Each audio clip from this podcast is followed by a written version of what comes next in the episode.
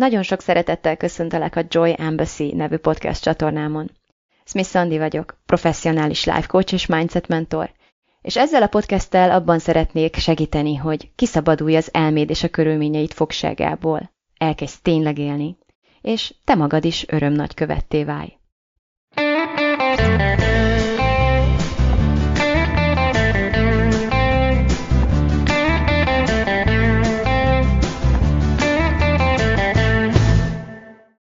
Lássuk be, hogy a legtöbb emberrel történik egy csomó szar az élete során.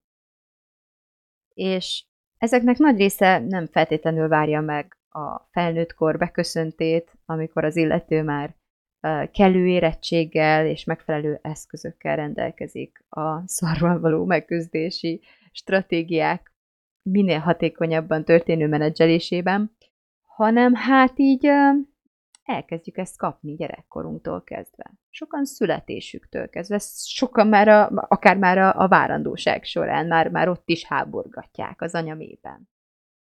Tehát van egy nagyon nagy része a múltunknak, ahol igazából olyan szinten passzív elszenvedői voltunk a létező összes hatásnak, ami akárhonnan érkező módon bennünket érhetett, hogy ö, igazából ezt kár is elvitatnunk. Ö, nem tudtunk tenni magunkért, nem tudtunk tenni a minket érő hatások ellen, hogyha azokat ö, nem éreztük pozitívnak. Igazából nagyon redukáltak voltak a lehetőségeink gyerekként, hogy, ö, hogy hogyan küzdjünk meg az olyan hatásokkal, amelyek nem jó érzések, nem pozitívak, és amelyek mégis bennünk érnek. Viszont ezzel együtt mégis a legtöbben, sőt azt gondolhatom talán, hogy, hogy mindannyian rendelkezünk egy ilyen ideális képpel a fejünkben arról, hogy milyen a tökéletes gyerekkor, milyen a tökéletes születés, milyen a, milyenek a tökéletes szülők, a tökéletes környezet, a tökéletes család, és igazából ezt nem is feltétlenül tökéletesnek tartjuk, hanem anélkül, hogy igazán beismernénk, vagy elgondolkodnánk ezen, valahol azt hiszük, hogy ez a normál. Tehát azt gondoljuk, hogy a normális az az ideális, ami a fejünkben létezik, azzal együtt, hogy nem is tudom, hogy van-e akkora lottóötös győztes a világon, aki elmondhatja azt magáról, hogy már pedig az ő életében minden ez szerint az ideális, tökéletes terv szerint következett be. Tökéletes születésem volt, tökéletes szülőkhöz érkeztem, csodálatos, gondoskodó, támogató környezet vett körül, mindenki kedves volt és nyugodt, mindenki minden igényemre azonnal adekvát módon reagált, és aztán a legfantasztikusabb iskolába az összes tanárom tökéletesen támogató volt, és mindegyik tökéletes pedagógus volt, tehát így nem létezik, nem létezik ez az ideális kép a fejünkben.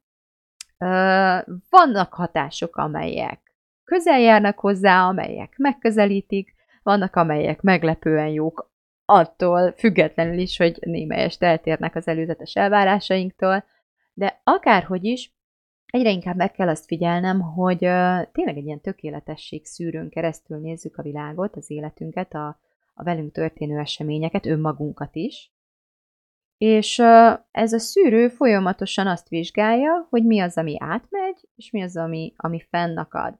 És ami fennakad, mert ellentmond az előzetes várakozásainknak, vagy ennek az ideális tökéletes képnek a fejünkben, a, a szenvedést okoz. Ott mi sérülünk. És visszagondolva a múltbeli sérüléseinkre, itt az fog történni, hogy igazából nem csak, hogy, hogy sérültünk, mert valami fájdalmas esemény történt velünk, de hozzá adódik az a gondolat, amit teljes meggyőződéssel tudunk hinni, akár akkor is, akár onnantól kezdve egy életen át, hogy már pedig ennek nem lett volna szabad megtörténnie. Hogy ö, nem így kellett volna. Hogy nem ez kellett volna. Hogy máshogy kellett volna legyen. Hogy az nem volt normális. Hogy ö, hogy egész egyszerűen ennek nem lett volna szabad megtörténni. És ez a gondolat, amikor megjelenik a fejünkben, olyankor azonnal békétlenséget hoz magával. Ahogyan Byron Katie, ez egy kedvenc szerzőm szokta ezt nevezni, ilyenkor veszekszünk a valósággal, és ez a peres viszonyunk a valósággal tulajdonképpen évtizedeken, vagy akár egy egész életen keresztül fennállhat. És ezt a pert, ezt, a, ezt az összeacsarkodást, ezt ez az egy gondolat hozta életre, és táplálja. Hogy már pedig itt valami olyasmi történt, aminek nem kellett volna megtörténnie, aminek nem lett volna szabad megtörténnie, valahogyan máshogyan kellett volna ez történjen, mint ahogyan történt. A múlt az már régen nincsen. Ami történt velünk, az megtörtént egyszer, vagy adott esetben persze vannak olyan traumatikus helyzetek, vannak olyan egészségtelen körülmények, hatások gyerekkorban, ami tartósan is fennáll. De akárhogy is, azok a sérelmek, azok a traumák, azok a sérülések, amelyek a múltban értek bennünket, azoknak a forrása, a kiváltó oka a jelenben jellemzően már nem aktív. És uh, mégis újra és újra felhozzuk ezeket a képeket, újra és újra elmondjuk magunknak az erről szóló történeteinket, újra és újra feljönnek ugyanazok a gondolatok, sokszor pontosan ugyanazzal a, az érzelmi töltettel, pontosan, sokszor pontosan ugyanúgy mondjuk el ugyanazt a történetet, gyakorlatilag ez történik ilyenkor. Ugyancsak Byron Katie világít erre rá a Négy kérdés című könyvében. Azt hiszem, hogy egy, egy szexuális erőszak áldozatával beszélget erről, hogy az ő traumatikus esete az egy egyszeri eset volt, de ettől függetlenül tényleg nagyon-nagyon régen történt, tudom én 20-30 évvel azelőtt, és maga ez a kérdés, hogy hányszor történt meg, hát egyszer, és azóta hányszor történt meg a fejedben, azt nem lehet összeadni. Azt, azt nem lehet kiszámolni. És ilyen értelemben az a másik ember hányszor tette ezt meg veled egyszer, és te hányszor teszed ezt meg nap mint nap magaddal, nem tudjuk kiszámolni, hogy pontosan hányszor. És a hatalmas erő és hatalom, amit vissza tudunk uh, nyerni ilyenkor, amikor ezt felismerjük, az az, hogy azt az egyet akkor és ott, vagy hogyha többször történt meg uh, akkoriban, de hogy az, ami a múltban történt velünk, azt nem tudtuk elkerülni. De azt, ami a jelenben történik a saját fejünkben, azzal viszont igenis vannak eszközeink. És a történetünknek az elmondása, elmesélése, akár repetatív, tehát uh, ismételt módon uh, való elmondása, az egy uh, szükséges és igazából egészséges folyamat a feldolgozásban.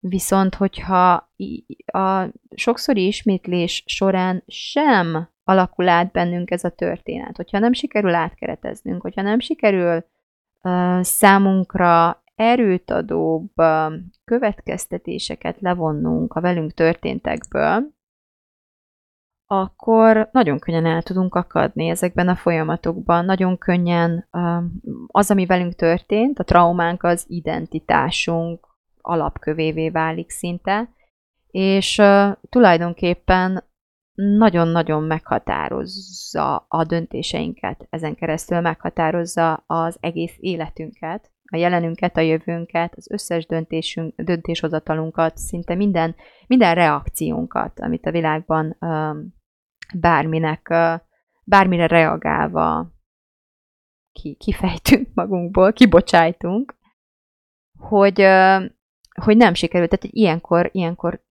tudhatjuk azt biztosan, hogy nem sikerült feldolgoznunk egy traumát, vagy még nagyon nyers, még nagyon élő, még nagyon aktív.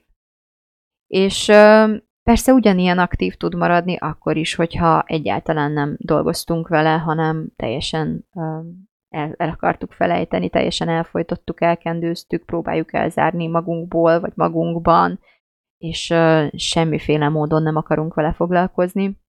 Ugyanilyen ilyen kis troll módon tudja igazából működtetni a háttérből az életünket.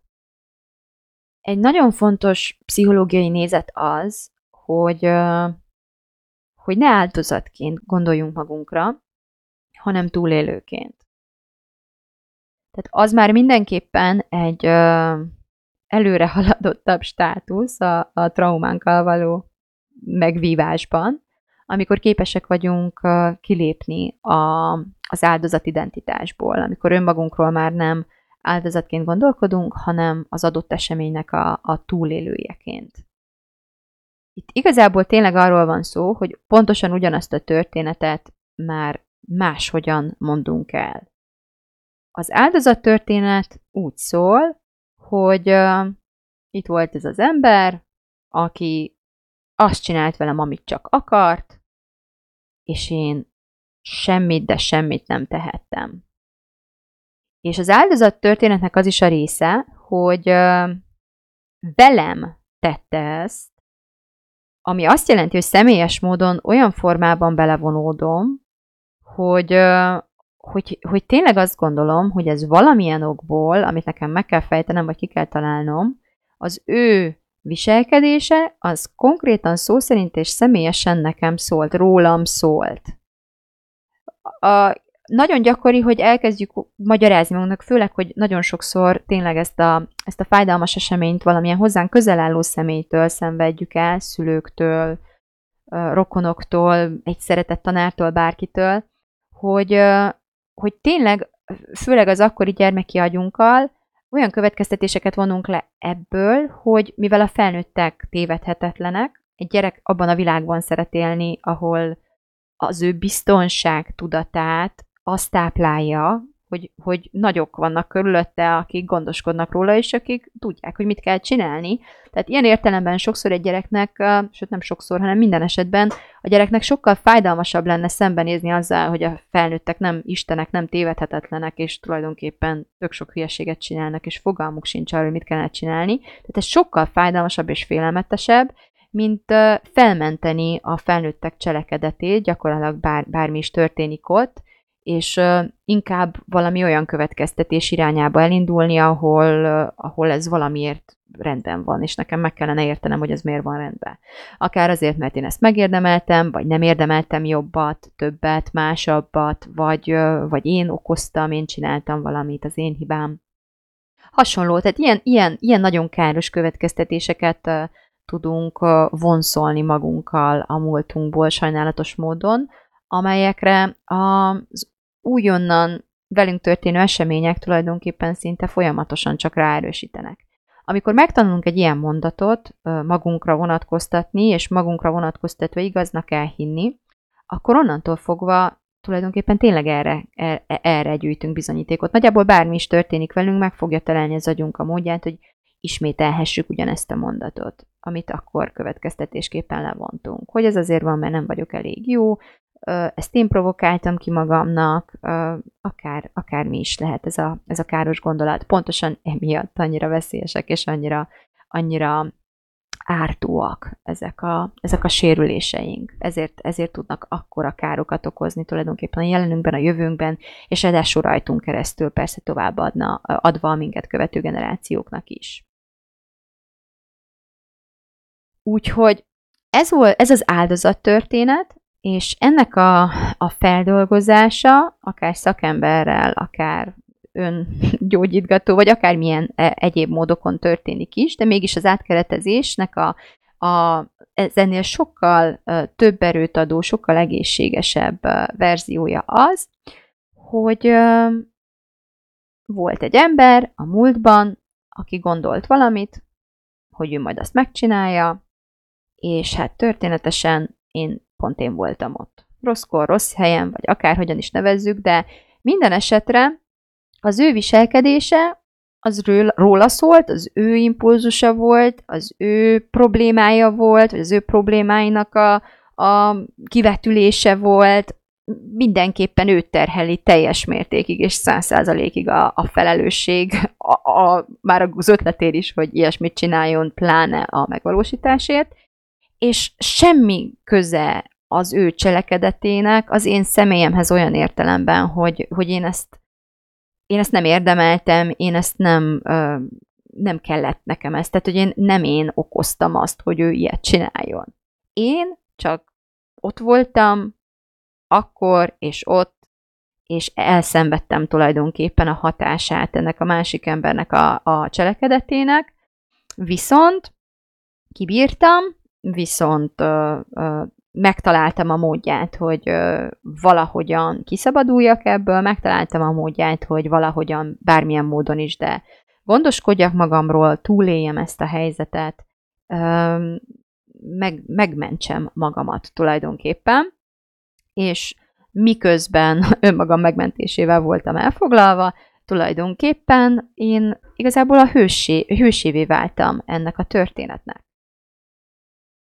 Végül leg, legpozitívabb esetekben ez egy, egy, egy happy endes történet olyan értelemben, hogy megszűnt a bántalmazás, vagy megszűnt a, a másik ember káros viselkedésének a, a, a közvetlen kifejtett hatása az életemben, megtaláltam a módját, hogy, hogy kis, kimenekítsem magam ebből, és most egy olyan pozícióból tekintek a, vissza a történtekre, ahol én ennek már a túlélője vagyok, méghozzá egy, tényleg egy aktív, szinte ilyen hős szerepet felvállalt túlélője vagyok mindannak, ami velem történt, és, és, és nagyon fontos része ennek, hogy mindaz, ami velem történt, arról én nem tehettem. Az nem az én felelősségem volt. És hát, ahogy elmondom ezt a két történetet, azt gondolom, hogy nem szorul további magyarázatra, hogy mennyivel több erőnk származik a tovább lépéshez, amikor elkezdünk már nem áldozatként gondolkodni magunkról, és továbbra is magunkban keresve, a saját személyünkben keresve valamilyen módon annak az okát, hogy mi és miért történt velünk a múltban, hanem tényleg egy ilyen, egy, egy ilyen történetnek a hőseként és túlélőjeként kezdjük el értelmezni a saját pozíciónkat. És ez a gondolat, ez a megszólítás saját magunkra nézve, noha kétség kívül sokkal több erőt ad nekünk a, a folytatáshoz, mint az, amíg áldozatként hivatkozunk magunkra, de mégis a múltunkhoz láncol bennünket. Mégis folyamatosan összeköt minket azzal az eseménnyel, ami bekövetkezett egyszer, vagy többször is akár a múltunkban, ami felett nem volt hatalmunk, akkor nem tudtuk elkerülni, amit nem tudtunk megakadályozni.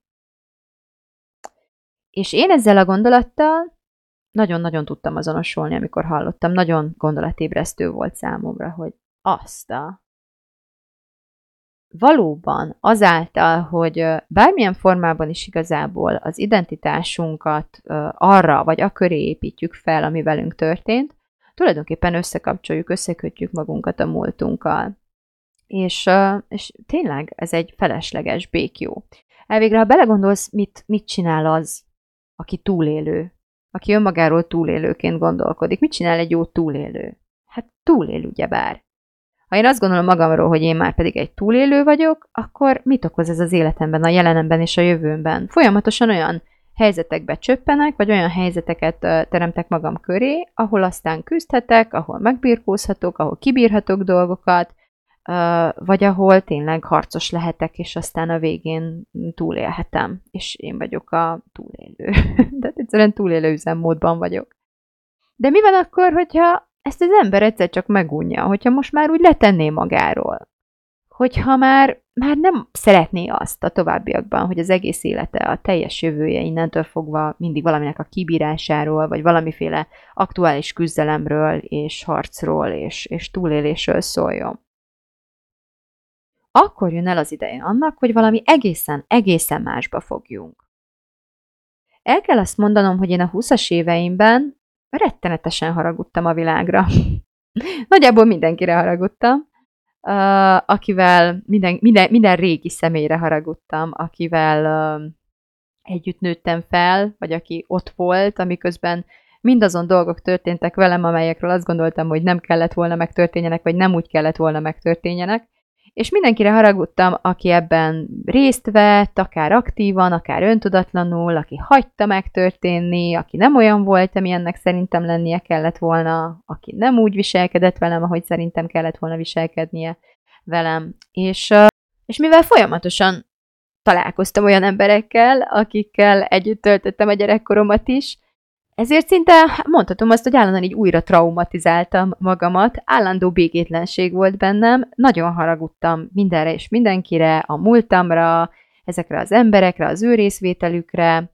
Hát egy ilyen nagyon harcos, peres viszonyban álltam a múltammal és a, a, a valósággal tulajdonképpen, és hát akarva, akaratlanul azt észleltem, tapasztaltam a viselkedésemen, hogy vagy kerülöm ezeket az embereket, vagy büntetem őket, vagy igazából folyamatosan triggerölnek, tehát állandóan olyan gombokat nyomkodnak rajtam, ami bekapcsolja bennem a múltbeli sérelmeimet, fájdalmaimat, és amiért kiborulok, vagy túl reagálok finoman szólva dolgokat, vagy hát semmiképpen sem aként az emberként tudok megnyilvánulni, aki, aki szerettem lenni.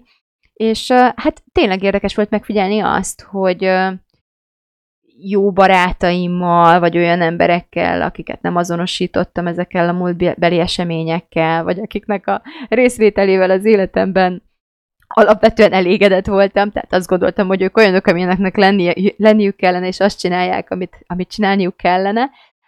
Hát, hogy velük ez így nem volt, tehát velük biztonságban éreztem magam, velük felszabadult voltam, velük békét éreztem, békét éltem át, és uh, igazából nem nagyon tudtam akkor az akkori uh, tudatossági szintemen, nem is feltétlenül 20-as éveimben, éveimben, hanem akár már a tinédzser koromtól felfele növekedve, hosszú ideig én nem láttam át ezeknek a dolgoknak a lélektani okát, és nem tudtam magyarázatot fűzni hozzájuk, és, és tudtam azt, hogy nagyon sok ember van, akire, akivel ilyen harcos viszonyban állok, akit egyébként nagyon szeretek, akár adott esetben még jobban is szeretem, hogyha innen akarok kiindulni, mint azokat a barátaimat, akikkel a, a legnagyobb felszabadultságban és biztonságban érzem magamat, de mégsem tudtam az ő környezetükben felszabadult lenni, jól érezni magamat, és folyamatosan, tehát tele voltam olyan gondolatokkal, amelyek egy ilyen békétlenséget, egy ilyen dühöt, egy ilyen el nem fogadást szítottak és töltöttek életben bennem de nagy, egyre motiváltabbá váltam, tehát nem akartam így élni, nem akartam ilyen büntető viselkedésben lenni, nem akartam ez a, ez a hisztis, túlreagáló, nem mondom kicsoda lenni a családom vagy a, a gyerekkori ismerőseimnek a körében. Tehát kerestem a megoldást elég aktívan, és kerestem a választ az olyan kérdésekre, hogy hogyan lehet megbékélni. Hogyan lehet, ha lehet egyáltalán, megbocsájtani hogyan kell nem büntetni, hogyan kell nem túlreagálni. Egyáltalán hogyan kell elfogadni a múltat, és, és békét kötni mindezzel. Ezen a ponton én őszintén meg voltam győződve arról, hogy az én bajom az, ami velem történt. És és hogy még ennél is nagyobb bajom, hogy azt, ami történt, azt értelemszerűen nem lehet megváltoztatni. Tehát a, azt gondoltam, és tényleg hittem abban, hogy a baj megtörtént, a múltban történt, és a jelenben pedig az a legnagyobb problémám, hogy nem lehet rajta változtatni, nem lehet visszamenni az időben, nem lehet a múltat felülírni, nem lehet újra csinálni, kész, vége, le van zárva. És közben nagyon figyeltem másokat, mert tényleg kerestem a, a választ a kérdéseimre, és tényleg próbáltam volna kiszabadulni innen, hiszen éreztem, hogy mennyire zárt ez a fajta gondolkodás. Tényleg szó szerint egy nagyon szűk ketrecben éreztem magamat, ahol utáltam lenni, és motivált, egyre motiváltabbá váltam, hogy mégis valahogyan keressem meg a kiáratot. És meghallottam azt a mondatot akkoriban először, hogy valaki arról beszél, hogy már pedig ő azért nem változtatna semmin, a múltjából, mert mindennek meg kellett történnie ahhoz, hogy azzal válhasson, akivé lett. És amikor ezt meghallottam, akkor azt mondtam, hogy aha, hallak, hallak, értem én ezt. De nem, és, és el is tudtam fogadni, tehát abszolút, uh, abszolút tudtam hinni abban, hogy tényszerűen, ami történik velünk, az formál bennünket, és tényszerűen a jelenünk tulajdonképpen annak köszönhető, hogy mi történt velünk a múltban, de mi a francot csináljon az, aki, aki utálja azt, aki lett. a múltjának köszönhetően.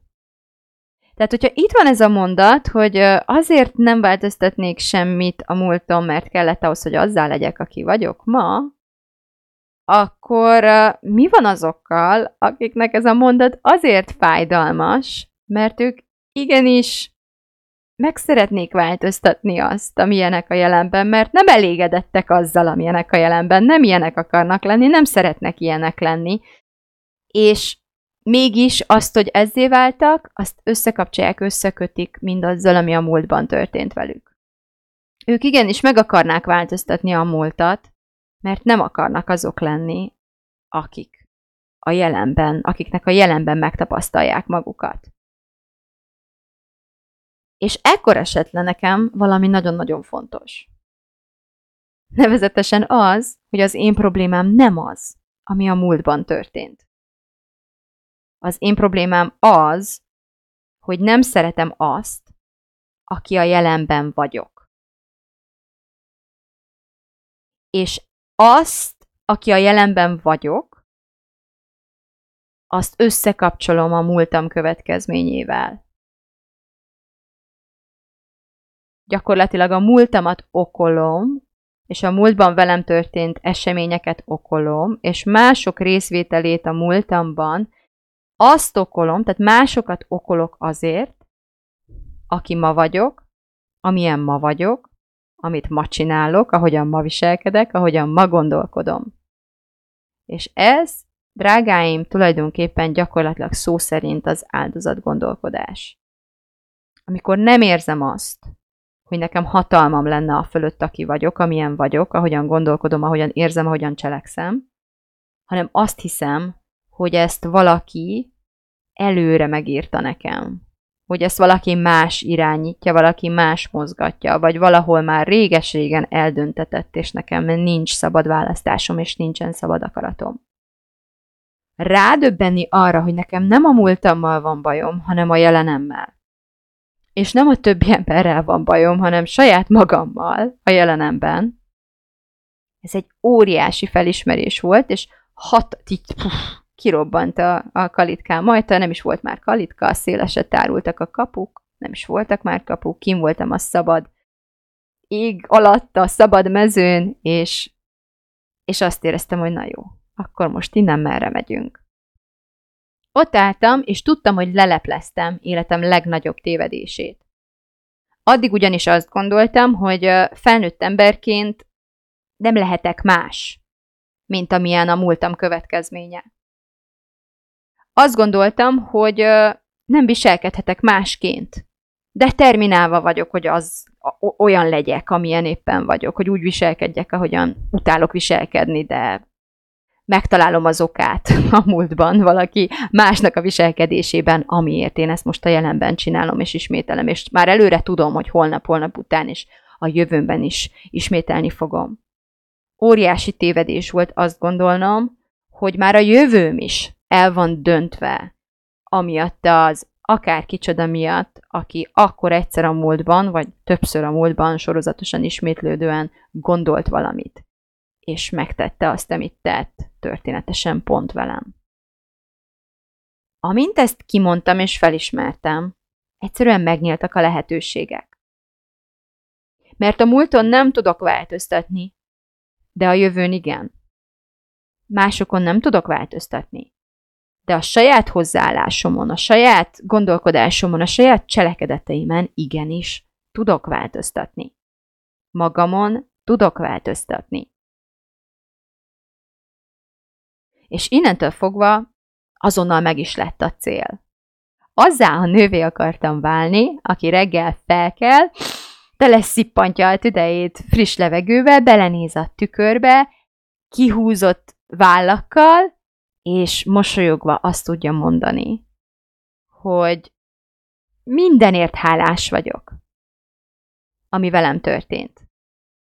Mindenkinek mindenért hálás vagyok, amivel hozzájárult, hogy a múltamban az történjen velem, és pontosan az, ami történt, mert minden mozzanatra szükség volt ahhoz, hogy azzá váljak, aki ma vagyok, mert az azt, aki ma vagyok, azt én nagyon szeretem.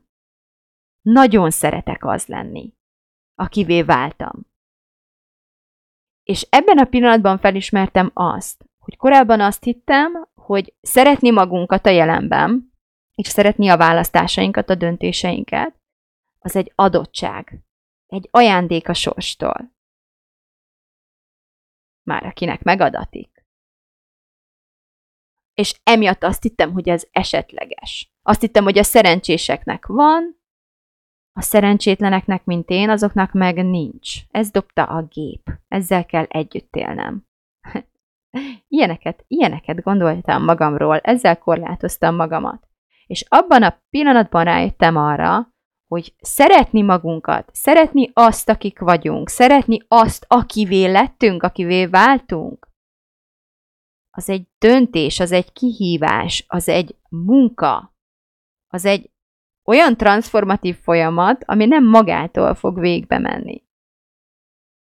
Az a mi munkánknak és döntéseinknek és lépéseinknek és szenvedésünknek és kudarcainknak és sikereinknek az összeadott eredménye.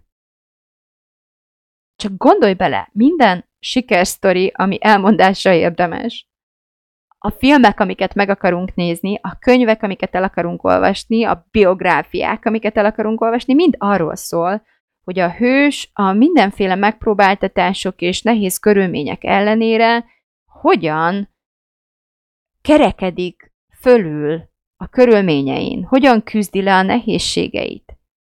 Még a népmesék is erről szólnak. Képzelj csak már el egy olyan sikertörténetet, ami arról szól, hogy és akkor gyengéd, szeretetteljes ölelőkarokban, beavatkozás nélkül megszülethettem, a világ legcsodálatosabb szülei uh, neveltek fel, és nálunk mindig béke volt, és boldogság, és az én szükségleteimet testileg és érzelmileg mindig adekvát módon és tökéletesen és azonnal kielégítették, és utána olyan is óvodába kerültem, ahol, ahol minden gyermek kedves volt, és mindenki csak simogatta és kedvesen beszélt egymással, és az iskolában az összes pedagógusomra fel tudtam nézni, és mindenki csodálatos volt, és aztán azonnal az álommunkámmal kezdtem el foglalkozni, és soha az életemben semmilyen nehézséggel nem kellett megbirkóznom, és semmivel nem kellett szembenéznem, és mindig csak csuda jó dolgokat dobott elém az élet.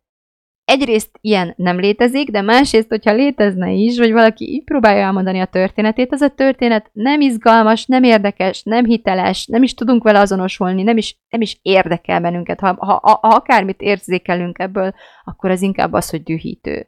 Nem csoda, hogy amikor valaki nagyon tökéleteset próbál mutatni nekünk, valami nagyon tökéleteset tárnak elénk, vagy tökéletesnek látszó életet, vagy, vagy bármit, ami, ami tényleg úgy van elénk tárva, mint ami olyan simán megy, és olyan gördékeny, és olyan tökéletes, abban van valamiféle irritáló a legtöbb ember számára, mert nem tudunk egyrészt kötődni, kapcsolódni, azonosulni vele, kicsit nehéz is elhinni, de másrészt uh, tök igazságtalannak tűnik, hogy, hogy valakinek ez így állt össze és hogy neki csak így magától automatikusan ilyeneket dobott a gép. Tehát, hogy ezt így nem nagyon szívesen veszi be a gyomrunk. Egyrészt valószínűleg igazunk van, tehát nehezen tudom elképzelni, hogy valakinek az élete tényleg egy, egy, egy olyan sikerszéria, amiért igazából neki egyáltalán nem kellett semmilyen formában küzdenie soha, sehol nem kellett fölülemelkednie.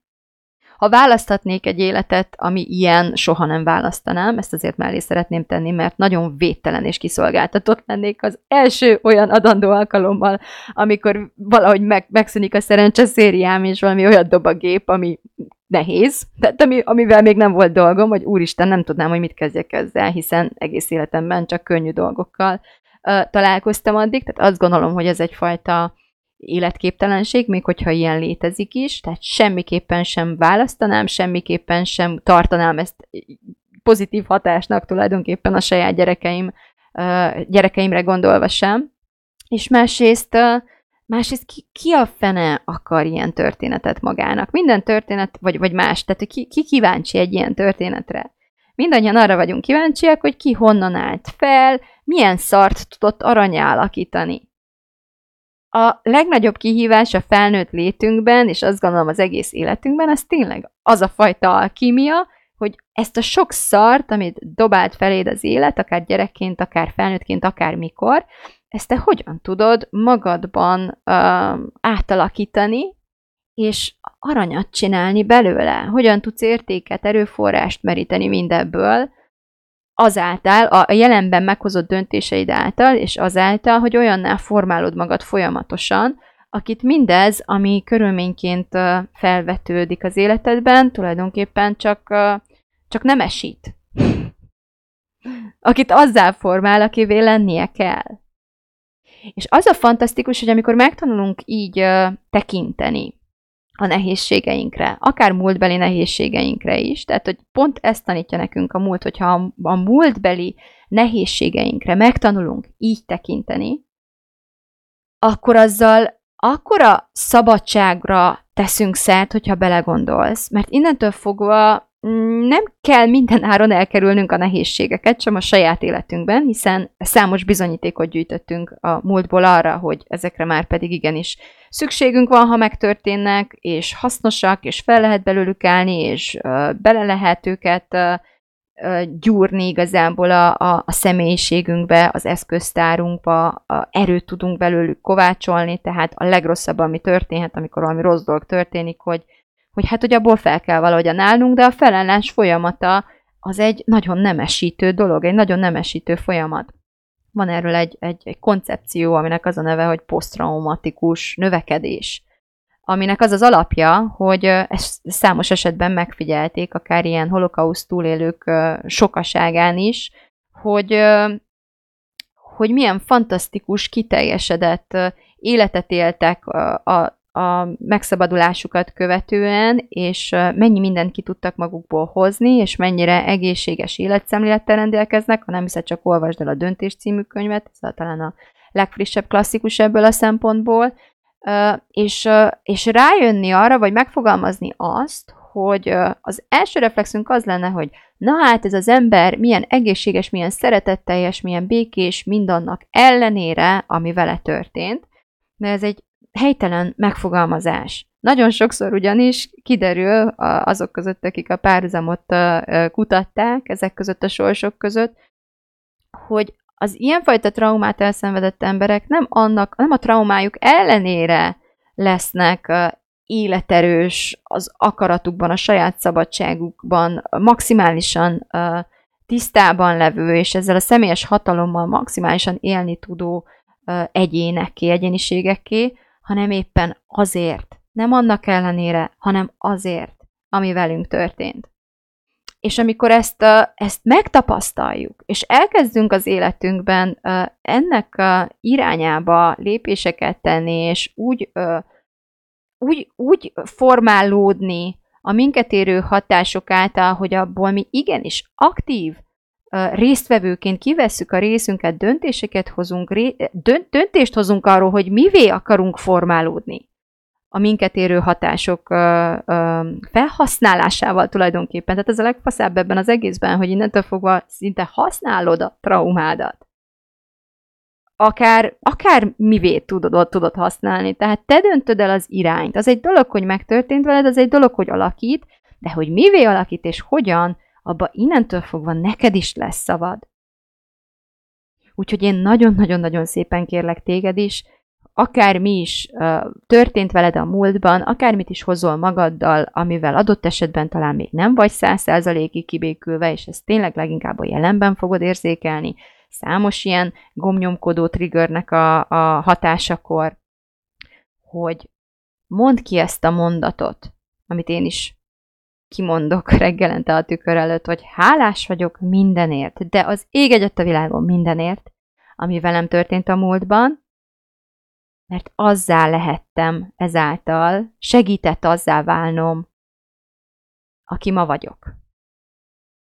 És szeretném, hogy beleérezz ebbe a gondolatba. Figyeld meg a testedben, figyeld meg a lelkedben, hogy, hogy milyen érzés jön fel.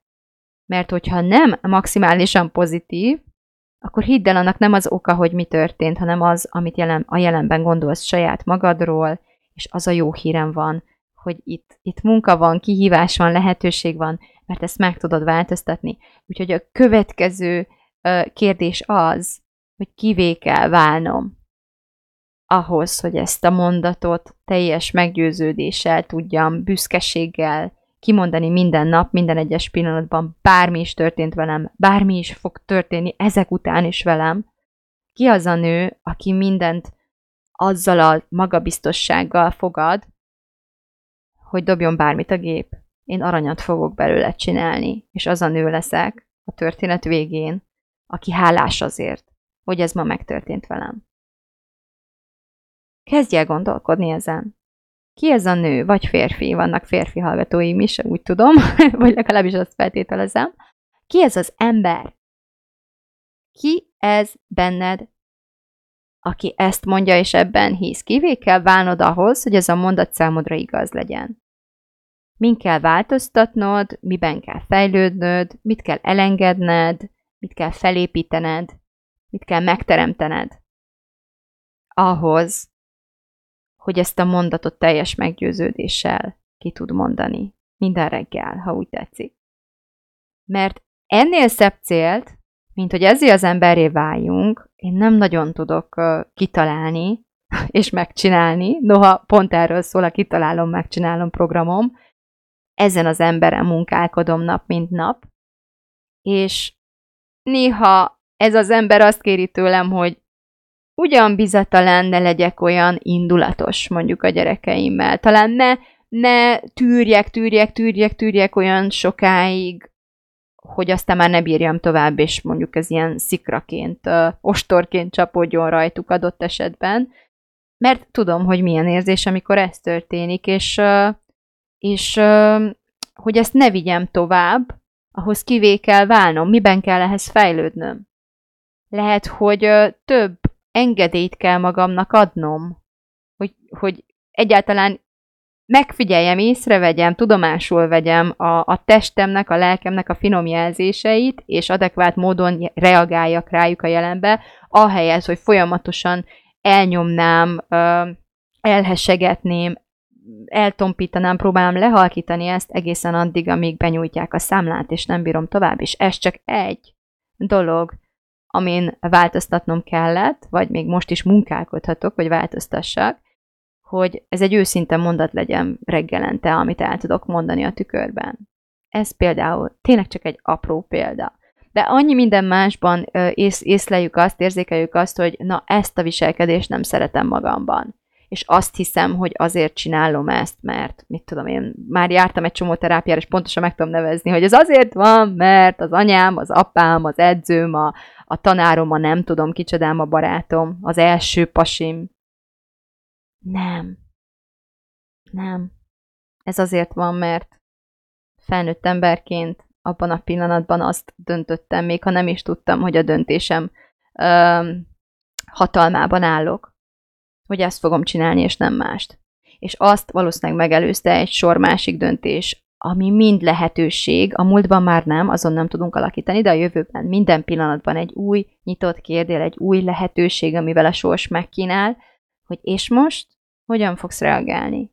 Ugyanúgy, ahogy eddig csináltad, ahogy a, a rögzült szokásaid, mintájzataid, a traumád ö, diktálná, vagy elkezded gyakorolni a jövőd. Elkezded gyakorolni azt az énedet, azt az embert, azt a nőt, aki úgy áll a tükör előtt minden reggel, hogy imádom, akivé lettem.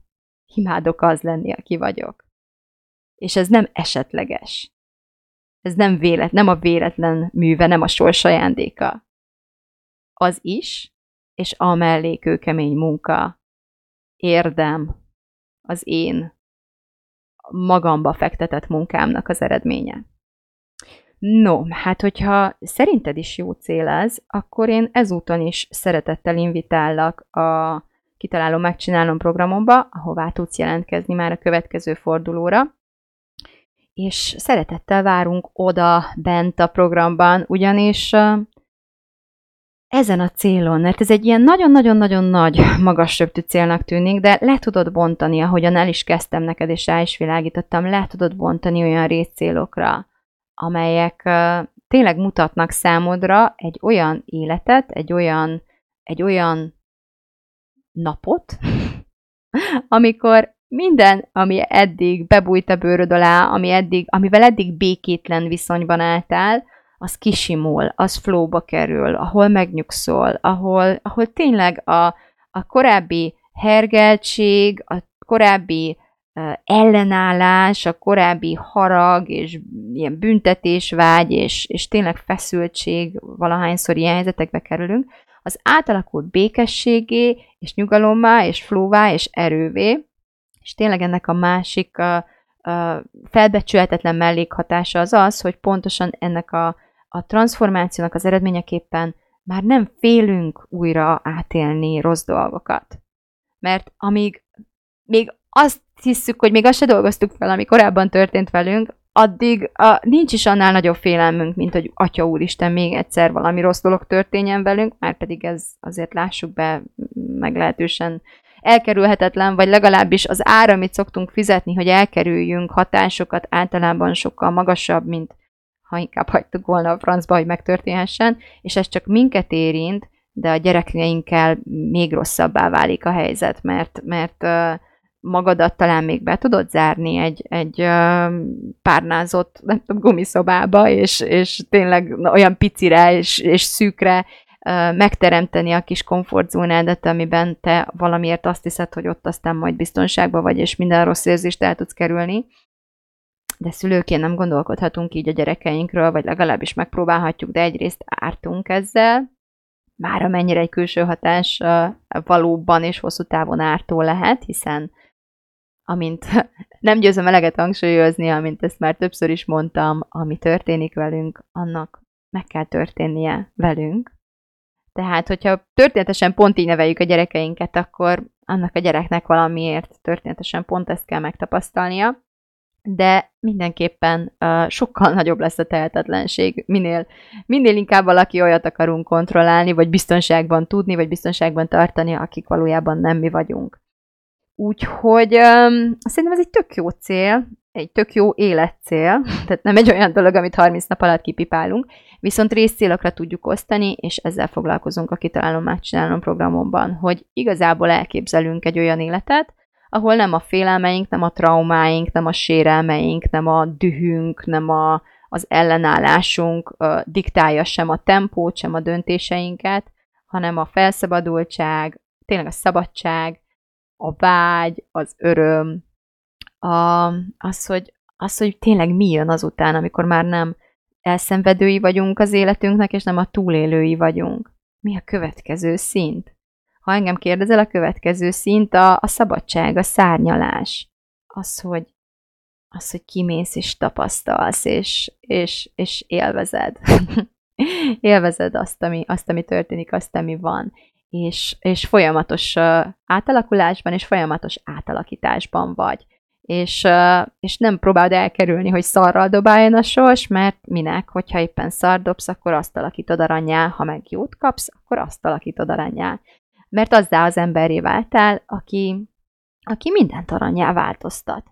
Na, hát ez egy olyan alkímia, ami szerintem egy nagyon-nagyon klassz célkitűzés, és nagyon klassz mindennapokat eredményez. Nagyon érdemes törekvés, és rengeteg eszközön van, amivel tudlak téged is segíteni ebben a folyamatban, hogyha hasonló célokat tűznél ki magad elé. Úgyhogy várnak szeretettel, aki találom, megcsinálom programomban.